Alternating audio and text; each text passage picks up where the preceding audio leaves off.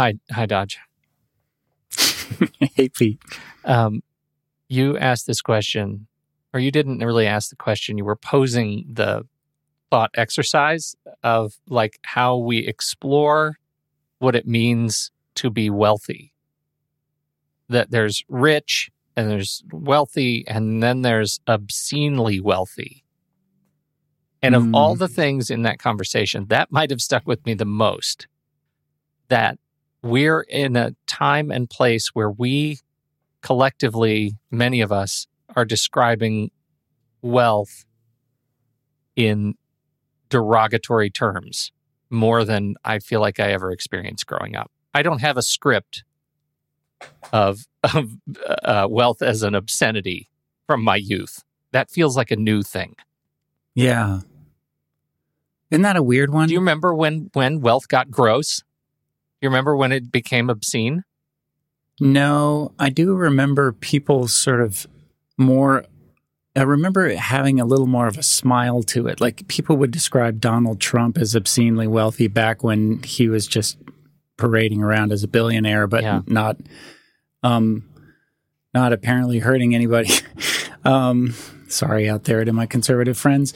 Um, and it was sort of like that's obscene, but you'd say it almost with a smirk. Um, yeah, yeah. and and now there's like you know when you can be a a billionaire 50 times over and more like there's a place where you start going yeah so you you have more money than a lot of countries what is this Yeah, yeah. is that you, what you, yeah, because you at? don't say that to anybody else. Like you don't say, "Oh God, he is obscenely classy." Like he's, right I'm obscenely hungry. obscenely hungry. smart Oh God, that intelligence is just obscene. So obscenely wise. right No, you don't ever say that. But for some reason, acquisition and like accumulation of wealth has become a thing. And I think it's because uh, this is what I've been reflecting on in terms of our money scripts is that for me, uh, wealth is in the back of my mind. I know that it does not, uh, I know that it's like, as, as Ted said, it's a house of cards, right? And it's very fragile. Money, monetary systems are fragile. They always collapse. I get it. Um, but for me, it is somewhere I have been programmed that it is zero sum. And even though I don't Yeah. have a lot of money, right? Um, when I see people with a lot of money, I look at them derogatorily because I realize that maybe in some other universe their money is actually mine. Like somehow they've done something that they took it. They took it from me. right that I- is I- so backwards. I know. And I feel you, man. Like I, I've gone out of my way to teach my son not to use the word rich. Yeah. Uh, I that- catch him every time. Yeah. What does now, that now, yep. And I, well, um, because most of the time when we're saying the word rich, nobody says the word rich when they're talking about something they imagine they themselves could have or be. Oh yeah. No, rich is right. always an other term. Yeah. Totally. It's it's a it's a distancing kind of term. Well, you know, rich folks, right? Yeah. Oh, guys, filthy rich, Oh right? God, filthy they live. You know, the people who live behind the wall. Right. Right, There's always a wall. Right. And and not only is it really not fair to some people who have great wealth, but I don't want him having anything standing between him and the achievement of wealth. Yeah. Now, I would like to make sure we're building in. So if you're going to have some wealth, then you have some responsibility that goes with it. Mhm. That's beautiful. But I don't want him to think of that as other. I don't want him to kind of, you know, have a little hitch in his step that says, if I do really well for myself, that it has to be at someone's expense, and therefore I should be really suspicious of any of my own success. Rich is chocolate. Rich is chocolate. That's where it's best Right. to use rich. Yes. Yeah. Right. Yeah. A, a rich enjoyment of an amazing summer Yeah. would be of, you know, but rich, rich as wealthy, I don't, I don't like it. I had this experience uh, a number of years ago where I had an opportunity to invest in a, um, in a startup that was likely to do ridiculously well. Um, this was a guy who discovered he happened to be sitting on top of um, hundreds of thousands of barrels of oil, Mhm. and all he had to do was figure out how to get to it, and he just needed some startup money, kind of thing, right? Mhm. And so as we're looking at this, there was a chance that it might go meteoric fast, even if we owned a small part of it, and that it would radically change our potential lifestyle. Um, and there was one other friend who was involved in this, and I kept on shushing him, especially at one point we were sitting at a coffee shop and somebody else was joining us, and he was starting to share with this person, like, hey, well, you know, we, we might be doing this thing and it might be really interesting. Could change. I mean, somebody's just catching up with us and Yeah. he was just sharing the news of this is certainly on our minds at the moment. And I was practically kicking him under the table because I didn't want anyone to know. Yeah, because the pie I- only has so many pieces, can only be divided in so many size, so many shares. No, it wasn't so they didn't, in, they weren't involved at Oh. all. It was that I didn't want them to see me as rich. Oh, I was Yeah, scared of how kind of I would be damage. Yeah. perceived. yeah, right but that's how but it's not brain damage because so many people do that Yeah. if if all of a sudden like imagine you and i are friends as we've been for 30 years and the next thing you know dodge has 75 million dollars Mhm. and i can stop working forever i can travel anywhere i want i can just blah blah right like i live like that other group and right Mhm. How long before that felt kind of weird Yeah. that's the fear Yeah. and so it brought back all this old I gotta Like- ask. I gotta ask. Did you invest? Did you make seventy five million dollars? Because you never told me. we did invest and it didn't work. Okay, good. Well, good. Then at least we're both still equally grounded. That's what I'm talking about, right? Like, think about your relief in knowing, like, what if I had made this huge sum of money and I never told anybody, which was Sophia's and my plan. We Yeah. were just not going to tell people because we didn't want them to feel weird. Yeah. We just wanted to be the people who would like rent a big house on the beach and of course you can come. No, don't owe us anything. But we weren't mm. going to tell anyone why that was working for us. Anyway, didn't end up working. That was its own disappointment. um, I must admit.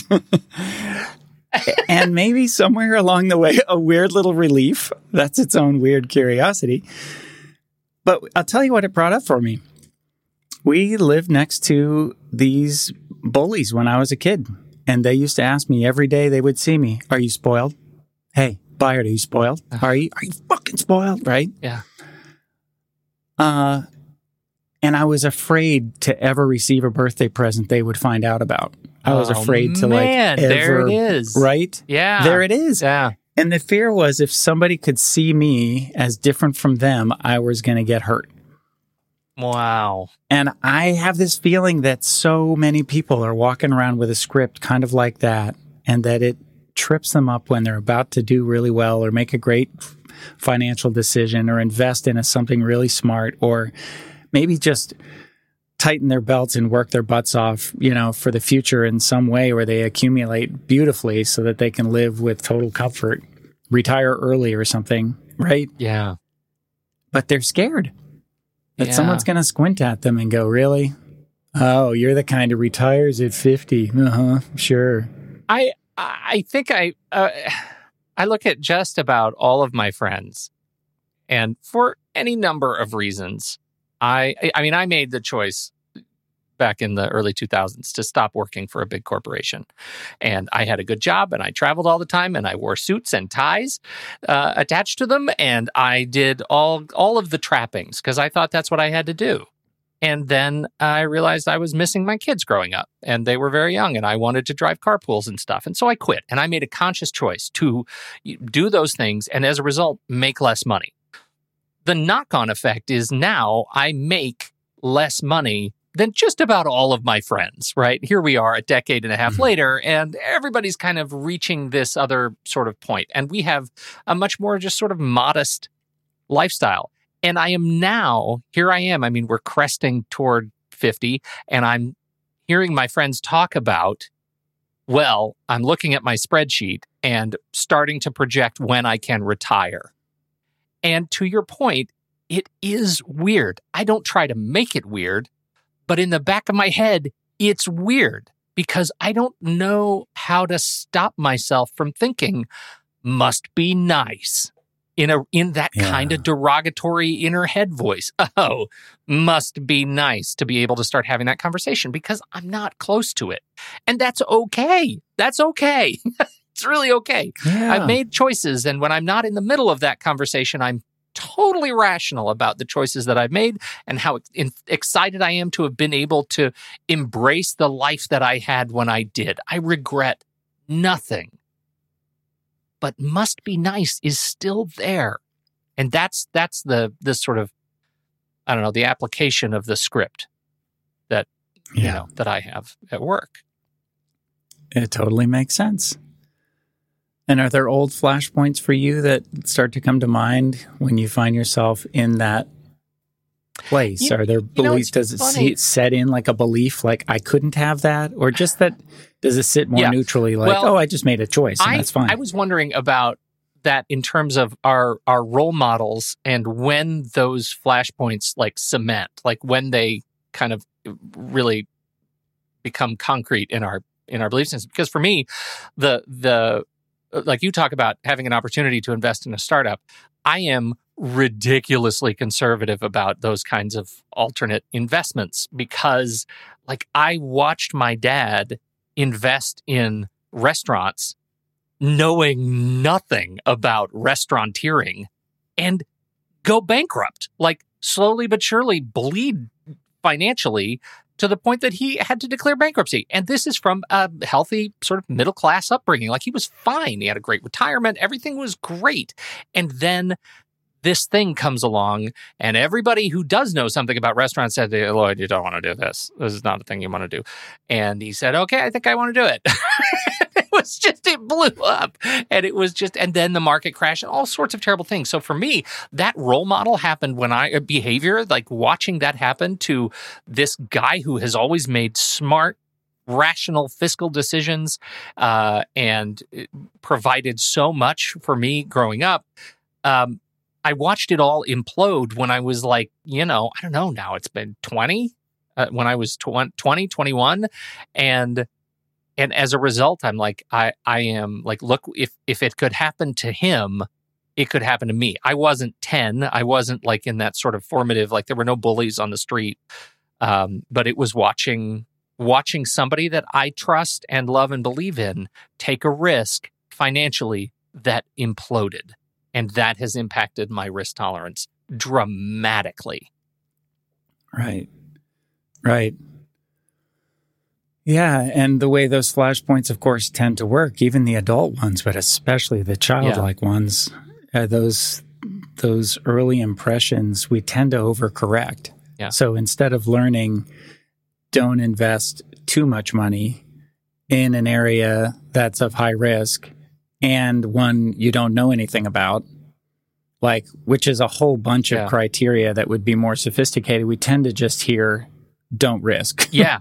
don't take a risk. And here's the thing that I find is so fascinating. Like, he's fine now, right? He, right? Bankruptcy was not a sign of failure. It was just a gate. It was just a stage in the process.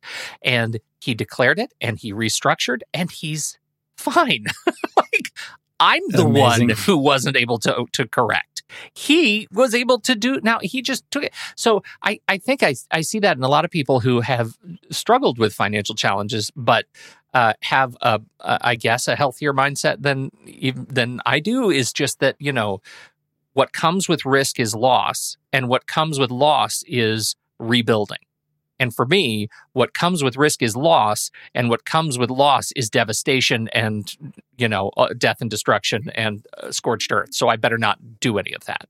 Like I yeah, miss the rebuilding part. I don't, and and I think they they said something about this. You know, Ted said something about this, which was the, you know, that we we internalize the failures much more than the successes. Well, that's exactly m- my mental model of this, which was I was not, I haven't been able to recontextualize for myself any of the successes that came after that bankruptcy. For me, it was just all about capital B loss. Yes. Well, you and I've talked briefly about this, and I guess listeners will see whether this comes to pass or not. But I've been really interested in interviewing my father in law as an example of a guy who doesn't fit the model. Mm-hmm. um, although I even mentioned this to Ted, and, and Ted had an interesting take on how it, it probably does fit the model, but in in really subtle ways. This was a guy who was born into extreme poverty and trauma ensued and poverty increased and his chances of getting anywhere in a family that I think literally no one had even graduated elementary school. And he went on to get a doctorate. Mm-hmm. And beyond that, went on to do really well for himself financially. It makes no freaking sense because he didn't have a single model in his whole life of someone who had ever done that. Mm-hmm. Um, I think it'd be really fun to interview him and find out how do you make a life like that? Yeah. Like, how do you, how are you that free? Right. And he is so free. Um, I am really interested in like how you and I get free.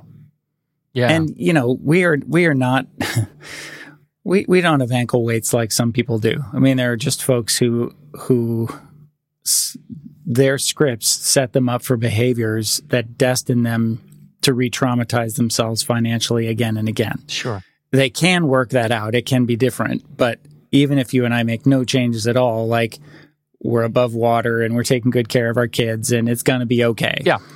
And even so, I'd like to be free of anything that stands in the way of uh of any success we're meant for. You know? Yeah, yeah, I think that's a lot. And I, I think one of the things Ted says was sort of defining what it means to be. I can't remember what what he was actually defining, but the result was like I am free because I don't owe anyone anything. And so, so much of how we how we contextualize money and wealth in our lives is so directly, inextricably linked to how we contextualize debts in our lives, like what we owe others Right. and whether that's credit or loans or whatever you've done to manifest the lifestyle that you have is you know is to a great extent what you what you owe someone else Well, and then what's funny about it is even that is psychological because it's really how you frame the debt. For most of us, the debt feels really weighty. Mhm. Um, again, for my father in law, who's done really well with real estate, um, you know, he's used to investing in real estate at 18%. oh my goodness now, yeah. when you can do it at, at 2.5%, he's like, why not spend somebody else's money to buy yourself a house? Mhm. Like, you put a little bit of a down payment, the bank does the rest. I earn more than the 2.5% from my tenant who buys me a house over the next 15 years. Yeah. This sounds like a great idea. How many times could we do it? yeah And, and the rest of us are like, oh God. Yeah. And he's like, this sounds fantastic. The tenants get a great little house. They buy me one over time.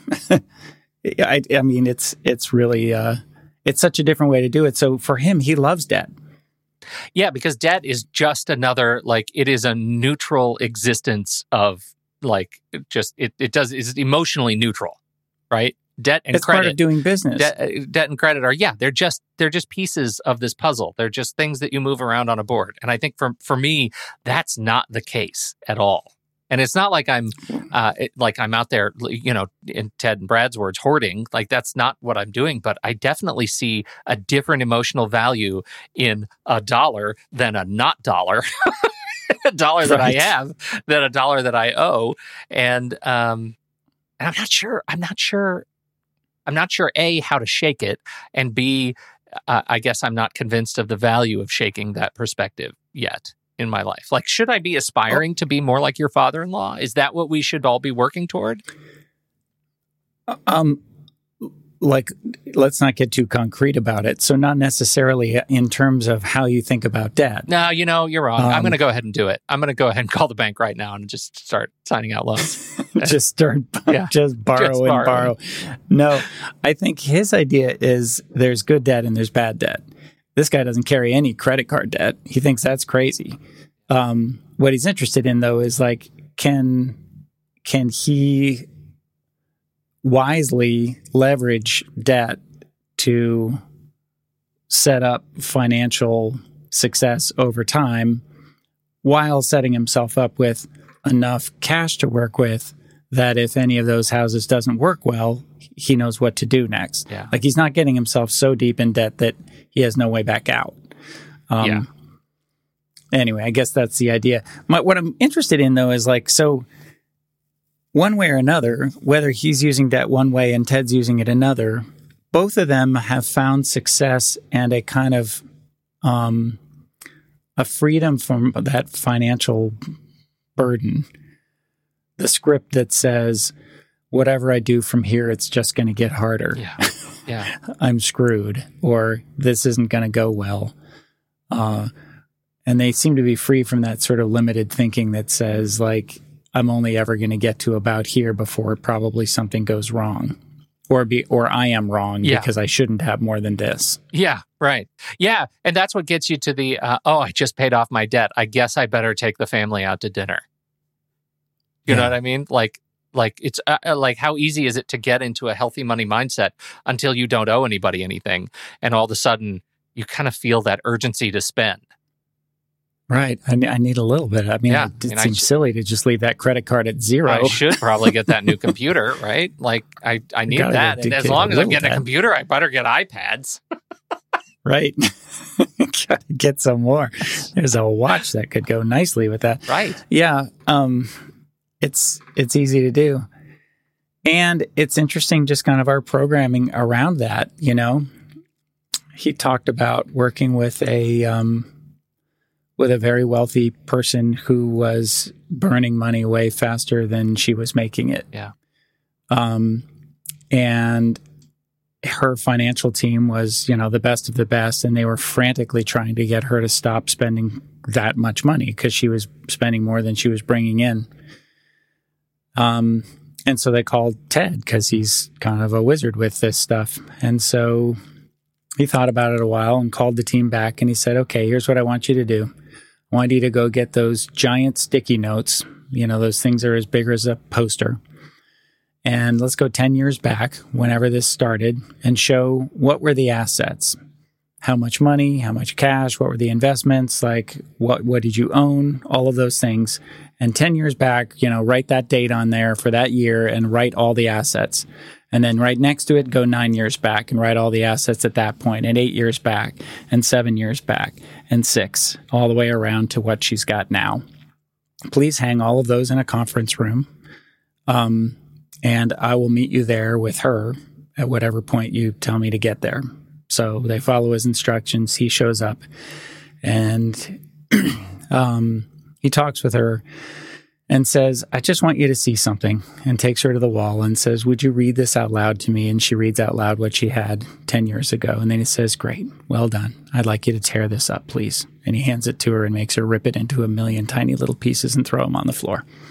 And then he, she reads out loud what did she have nine years ago, which was a shorter list, but not by too much. And eight years ago, and seven years ago, and six years ago. And she gets to maybe five or four and bursts into tears and turns around and screams at her financial team, Why didn't anyone tell me? As she sees this list dwindling year over year over year. And at that point, because of course they told her a hundred times, she couldn't feel it though. Wow. She couldn't feel it until she had to tear up the pages and see them on the floor. But how often do we do that and not even recognize? Like you're saying this exercise, and I realize I should do that for myself. Like that exercise would be useful for everyone. Yep. Yep. Wouldn't it be neat to just be able to track? Right. And unfortunately, the pretty little graphs, though they help a lot, and the downward pointing arrow or whatever, it, it's useful, but there's something about the experiential Yeah. exercise of I'm going to write this whole thing down, see the all of it, tear it up, and then look at a smaller list. Yeah. Tear that up and look at a smaller list. There's something about the physical act that really changes how things work. And what I think Ted would tell us, and I believe did in episode three, season one, was the part of our brain that makes decisions, repeated ones, habitual ones, isn't the conscious part of the brain. It's not a linear math problem where we add one plus one plus one and we get to three and then we decide, let's pick three. There's all this weird sort of fuzzy math that happens on the right side of the brain that's much more physical than that. And if you don't activate that part of the brain and body while you're considering something, that part of the brain doesn't get involved. Yeah. You can decide all you want with the left brain, but the right brain has to be involved or you don't actually make a different, you don't make a change. Well, and isn't that? I mean, that's that's uh, probably m- most of our relationship with money is because of that imbalance. Yes.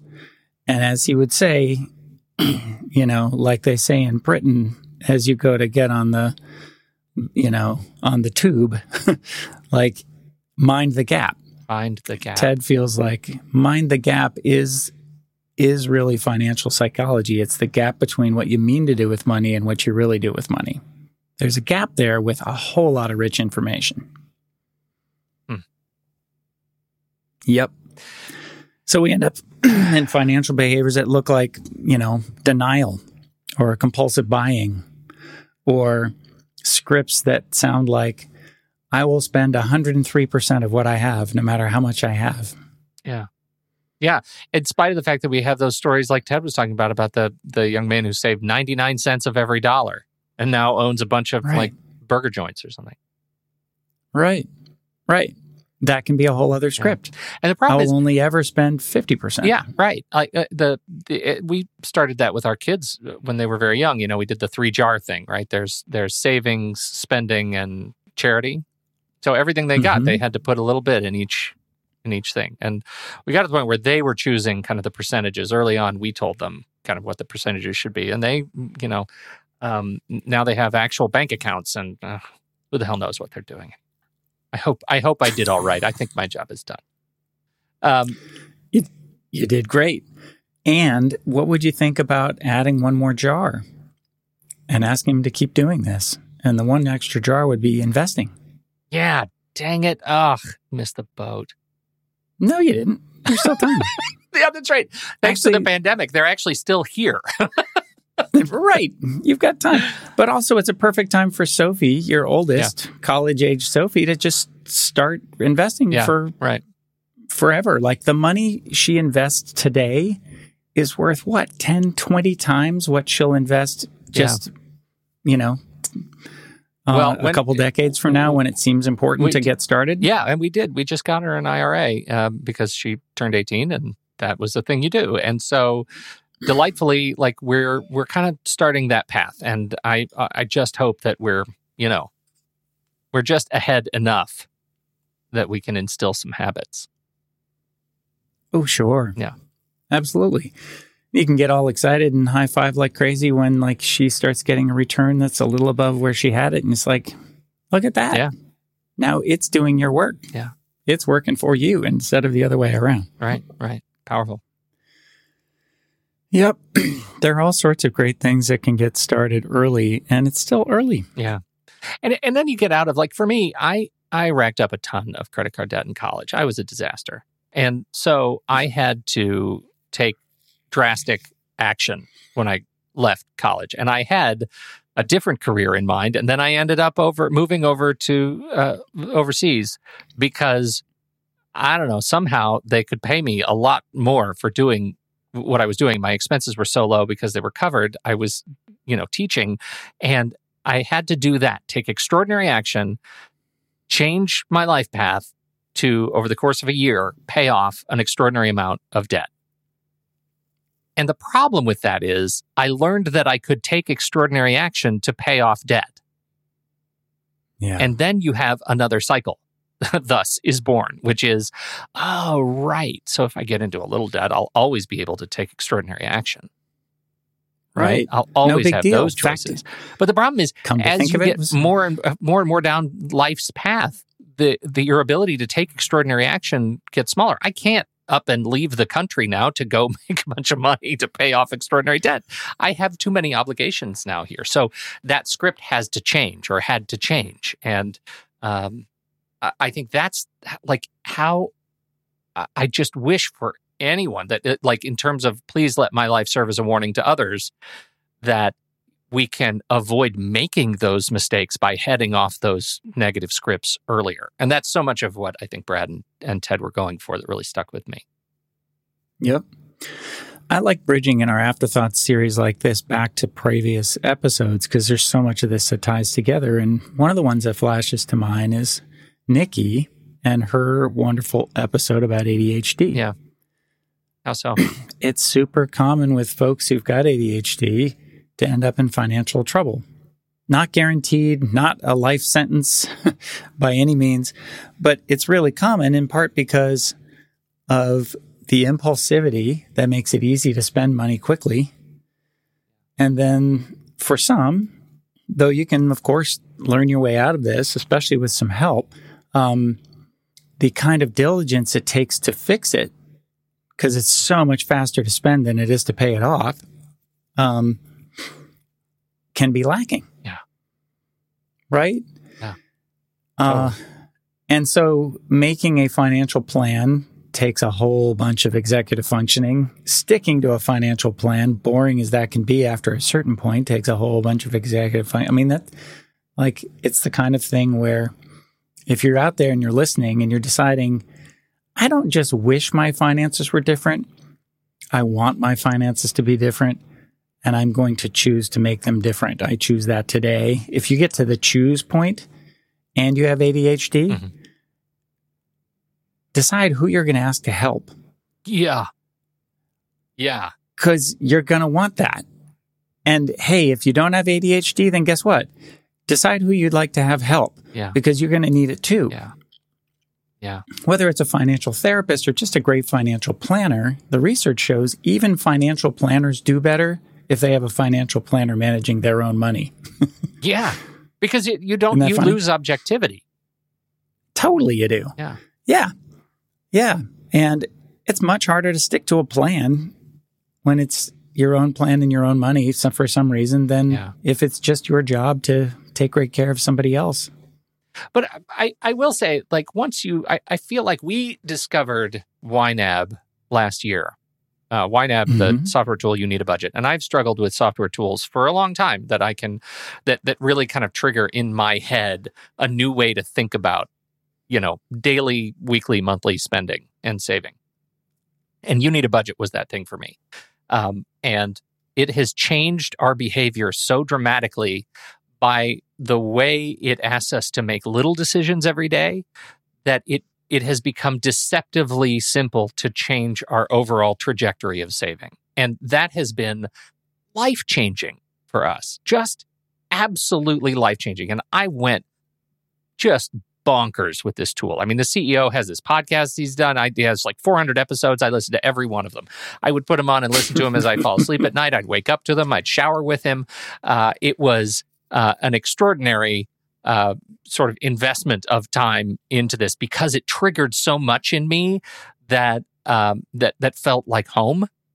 And Yeah. uh, so I even look at at it is simple, not easy to make financial change in your life. It's simple, not easy, as all things really when you boil it down. Simple but not easy, but it's totally possible to suddenly have not hundreds of dollars in the bank, not tens of dollars in the bank, but thousands of dollars in the bank if you're like many many people out there who who are struggling with those those kinds of choices. That's exactly the kind of help I'm talking about. Is like somebody and something that helps you create a system. Yep. And if you get to a place where you know exactly what the system is and you're finding it really hard to stick to a system you know how to use, Yeah. There might be some of this stuff that Ted and Brad are talking about that's involved somewhere, you know, in that gap. Yeah. And that's where it gets really interesting to go back and find out okay, so what are some of my earliest memories around money? And what did they teach me? Like, what's the belief that followed? Yeah. And what are some of the behaviors that I currently employ to, to make sure that I remain right?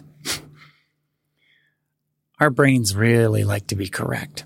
It's very scary not to know. We'd rather know something we don't want to know than not know. Oh yeah. So if what we know is, I'm never going to have very much money, Pete. Then it's okay because you checked think that we know. box. Right. Now I just, all I got to do is keep on acting like a guy who doesn't have very much money. It's going to be fine. I won't surprise myself there. Yep. And, you know, over and over again, they find with people who win the lottery, literally, they tend to behave just like they did beforehand. If they were good with money beforehand, they do fine. If they weren't good with money beforehand, if they're used to living paycheck to paycheck, then the lottery becomes one giant paycheck. And as soon as they can get that all spent, they're back to home. Amazing. It is amazing. It, it is amazing, and uh, it's a little bit scary because I've never been I, I've never been that person who just suddenly has a a windfall of that sort. But I've all uh, you know you always hear this like you know, and, and we said it on the show like there's this. Uh, um, you know, if I just had a little bit more, it'd be fine. If I just had enough, it'd be I'd be fine. I'd be able to live comfortably and that you know you say all that and then you get all that money and you you never really find peace. There's a part of me that just i just would like to try. I would just like to try to have that much so that i didn't have to think about it and could just get on with the other stuff in, in my life. I would like to see how that hits me. Probably not great. I know my brain but uh but but i sure do I, I don't like uh, living in the constant sort of month to month like question. What, what's going to happen next month? That's going to be a stress. You know, when's my house going to need a new roof? When's my furnace going to blow? So, I mean, as sweet as the humility is, like, could you hear as you were saying that the way in which, like, the script was saying, you know, probably not. I mean, who who would I be to be the kind of guy who had enough money that I didn't have to worry? Like, there was kind of that that that question. There was a little bit of, like, I wonder. yeah, no, you're right. No, you just called it. didn't- You called it on me. Yeah, you called me on it. That's exactly right. Um, yeah, it's that that was Yeah. the script in play. There was the script in play right there. And you said something right after our episode with Ted, like as, you know, we were wrapping up and just getting ready to put our computers away and stuff, that really stuck with me. You're like, you know, I think the thing I really want from wealth, if I could have enough money, is just finally the freedom to not have to think about money before I spend it. And then I realized, you know, I could do that anytime I want. I could go spend something without thinking about it right now. And we both had this big laugh. And I was like, oh my God, that's what a whole lot of people do. Yeah. They just want to not have to think about it. That's what wealth is for, is just so you don't have to think about it.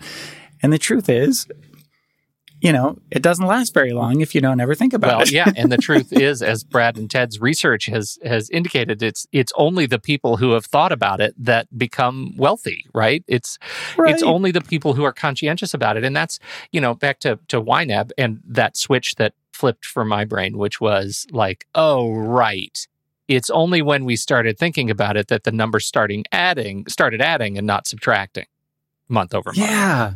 Um, and that's And what's yeah, so fun about your example is you've enjoyed it. yeah, it's been really fun. I mean, maybe not everybody has to listen to all 400 episodes to get there, but what you're describing is like you've called me for a bunch of time over that period saying, dude, this is really cool. Yeah. Like, it helps you age your money. And now you start looking at, look, I'm spending money that I, I earned 60 days ago instead of money I earned day before yesterday. Yeah. That's really feels good. It's the What if it first time that money I- metaphor, like that money metaphor, has really flipped for me. That it's made sense about Yeah. what Yeah, what wealth is, and that's what inherited wealth is. It's spending money today that somebody earned decades ago. Age of money, right? right. Or more than that, right? Yeah. Generations. I would like I would like to say I was really fortunate to grow up with examples of ancestral wealth that was um, healthy and mindful and good for the community. Uh, like I grew up knowing that there was something out there that I didn't know a lot about until kind of adulthood when I went to finally really check it out. There was this thing in New York called the Dodge Foundation. and this was started by a, you know, great great great grandfather kind of person who at some point started to make I mean he already had wealth. He happened to make a widget that was really useful in World War 1 and the U.S. Army, I think, came to him saying, "Hey there, um, we're going to need a whole lot of those." And he went to his minister at some point and said, "I'm about to make a whole lot of wealth in this war, like a whole lot more, and it doesn't sit right." And his minister said, "Well." What would you like to do with it instead? If you don't feel like it feels good to accumulate it, what do you want to do? And he said, I'd like to give it away. So he set up a foundation, and all the money he made in World War One went into this foundation. And more than a hundred years later, it's still managed by the family that created it. Wow. and has given away more than $50 million in that amount of time um, to communities and uh, underserved populations and has, has done a lot of good. And I just want to say, like, I want to be that guy. Yeah. You know, Yeah. there are There's- folks with wealth who do amazing things with it. The problem is today, those stories are that are unsullied are fewer and farther between, right? We were just watching Yeah. CBS Sunday morning and they were talking about the Sackler family. And the Sackler family, of course, is a deeply conflicted and controversial family. They have generational wealth invested in museums and concert halls and buildings supporting the arts because that's one of the things that they hold dear. And also the opioid crisis, right? I mean, also they're the family behind OxyContin. And that it, it's hard as you see institutions, organizations taking the Sackler name off of their buildings and refusing donations now from this extraordinarily wealthy family. The family likely to carry much of their wealth with them after this crisis because of you know their financial advisors and and structural uh, issues. Um, it, it's hard not to look at that and say, hey, there has been a lot of of good invested into the arts that they just poisoned that they just they just poisoned and so Yeah. that's one of the things when you t- when you say obscenely wealthy to me that's what i think of somebody who's so wealthy that they really that entitlement comes with this the the freedom to do such ill because they've bought their way into good Yeah. Yeah. It's hard. So the Dodge Foundation example, like I don't know the uh, background of that example either, but that's one of the things that still sounds pure, and I want more of those examples. Right? I want more of that sort of. I want to hear more of that. Yeah. I have no idea how far somebody would have to dig before they found some example of humanness in there Yeah. that was imperfect. Yeah. I'll bet you that guy, once upon a time, didn't do everything right. Yep. But he did that right. Yeah. And the foundation has done a lot of things right. And however imperfect I may be showing up with wealth someday, I, I hope, you know, I would do something right. Um, I'd like to build I'd like to build new money scripts and better, wiser, healthier behaviors so that I could be less anxious around money and do more good with it. Boy, that's a that's triggering. Anxious around money Yeah, for me too. I'll tell you. It just doesn't, I don't want it to be a scary thing anymore. I want it to be largely a hopeful thing. And there are a bunch of places where it is for me, but there are times also where I'm just like, I'm kind of sweating it. Uh, and I'm like, why? Yeah. Why?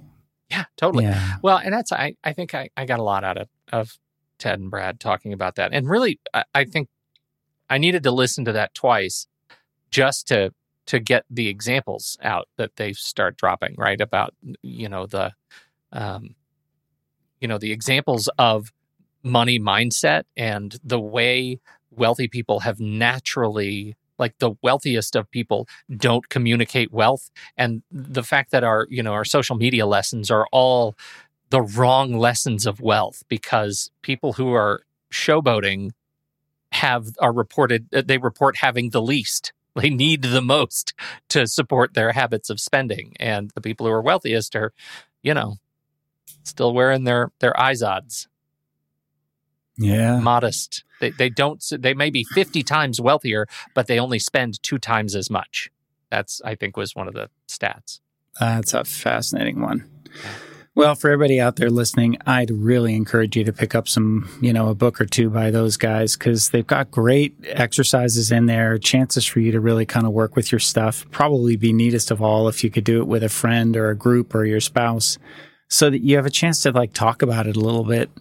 Um, it's a really, it, these things are very much changeable. And I know there's somebody out there who's stressing as you hear this and have heard, heard that episode and thought, oh man, I'm hopelessly screwed up. And even if you're screwed up, you're in great company and it's not hopeless. This is very much changeable. uh, I I got the audiobook Nice. The Money Mammoth audiobook uh, narrated by Graham Rowett. Got a, he's got a good voice. He's yeah. definitely an energetic audio reader. He's a very energetic audio reader. You will want to do something with your money after you listen to this guy. Fantastic. It's really good. All right, man. Ah. I better run. Yeah. Good to see you, buddy. Love you. Good to see you. Love you too.